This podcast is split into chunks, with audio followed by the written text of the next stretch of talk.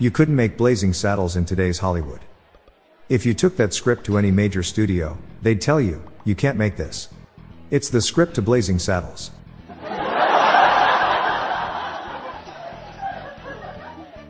I met my wife at the glue factory where we both worked. We bonded immediately. My friend Tai came first in the Beijing Marathon, but wasn't awarded a gold medal. The Chinese refused to acknowledge Taiwan.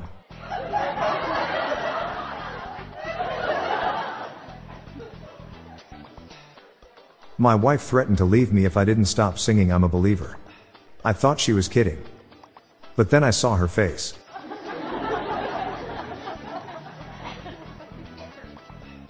My friend at his wedding told me that I am the worst best man he has ever seen. I was speechless.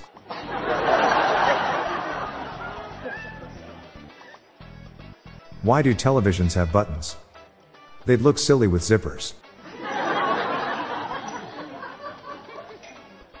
Why do French eat snails? They don't like fast food.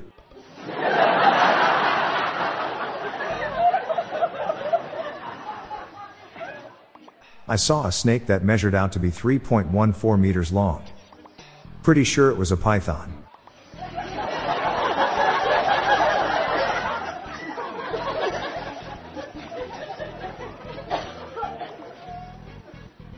What does the optician do when he runs out of glasses? He drinks from the bottle.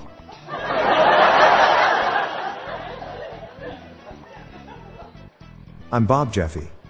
Stay tuned to the end of the episode for a bonus dad joke. Good night, all. I'll be back tomorrow. Thank you.